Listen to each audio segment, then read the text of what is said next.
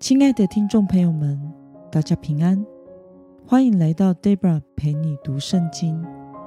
今天是二零二三年一月十四号，星期六。今天的你过得好吗？祝福您有个美好的一天。今天我所要分享的是我读经与灵修的心得。我所使用的灵修材料是每日活水。今天的主题是长大成熟，继承产业。今天的经文在加拉太书第四章一到十一节。我所使用的圣经版本是和合本修订版。那么，我们就先来读圣经喽。我说，虽然那承受产业的。是整个产业的主人，但在未成年的时候，却与奴隶毫无分别，仍然在监护人和管家的手下，只等他父亲预定的时候来到。我们也是一样，在未成年的时候，被世上粗浅的学说所奴役，也是如此。等到时候成熟，神就差遣他的儿子为女子所生，且生在律法之下，为要把律法之下的人赎出来，使我们获得儿子的名分。因为你们是儿子，神就差他儿子的灵进入我们的心，呼叫阿巴父。可见。你不再是奴仆，而是儿子了。既然是儿子，就靠着神，也成为后嗣了。但从前不认识神的时候，你们是给那些本来不是神的神明做奴隶。现在你们既然认识神，更可说是被神所认识的，怎么还要转回那？懦弱无用的粗浅学说，情愿再给他们做奴隶呢？你们竟又谨守日子、月份、节期、年份，我为你们担心，唯恐我在你们身上是枉费功夫了。让我们来观察今天的经文内容。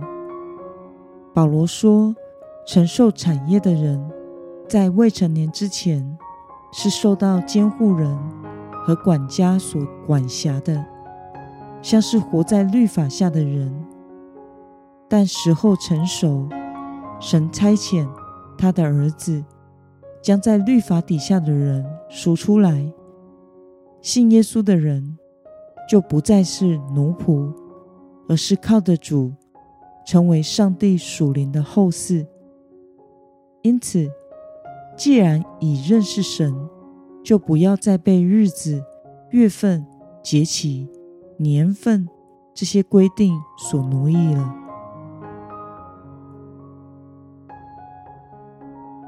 让我们来思考与默想：为什么保罗要强调信徒要脱离律法的奴役，长大成熟，承受属天的产业呢？根据罗马当时的法律，儿子会继承父亲的遗产，奴仆却是被继承财产的一部分。但是，未成年的子女仍需受到监护人和管家的监管。这方面是与奴仆的权利是类似的，而管家有责任照顾孩童，直到十四岁。管理年轻人的财产，直到二十五岁。但这些法规的细节，并不是保罗真正所关心的事情。保罗是用这个熟为人知的法规为比喻，在基督来之前，活在律法之下的人，就像是未成年还受到监管的孩子，无法自由的。继承产业。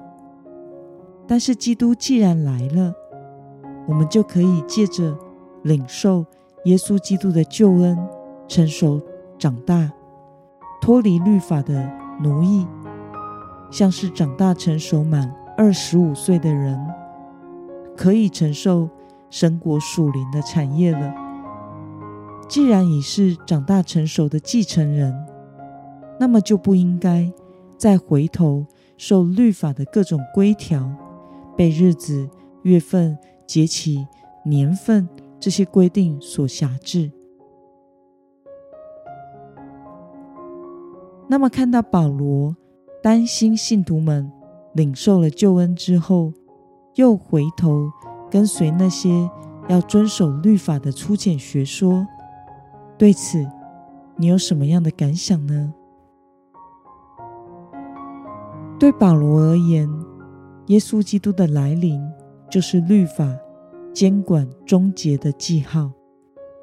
信徒既然领受了救恩，成为了神的儿女，神国产业的继承人，就不应该再回头去受律法的辖制，过着没有自由的生活。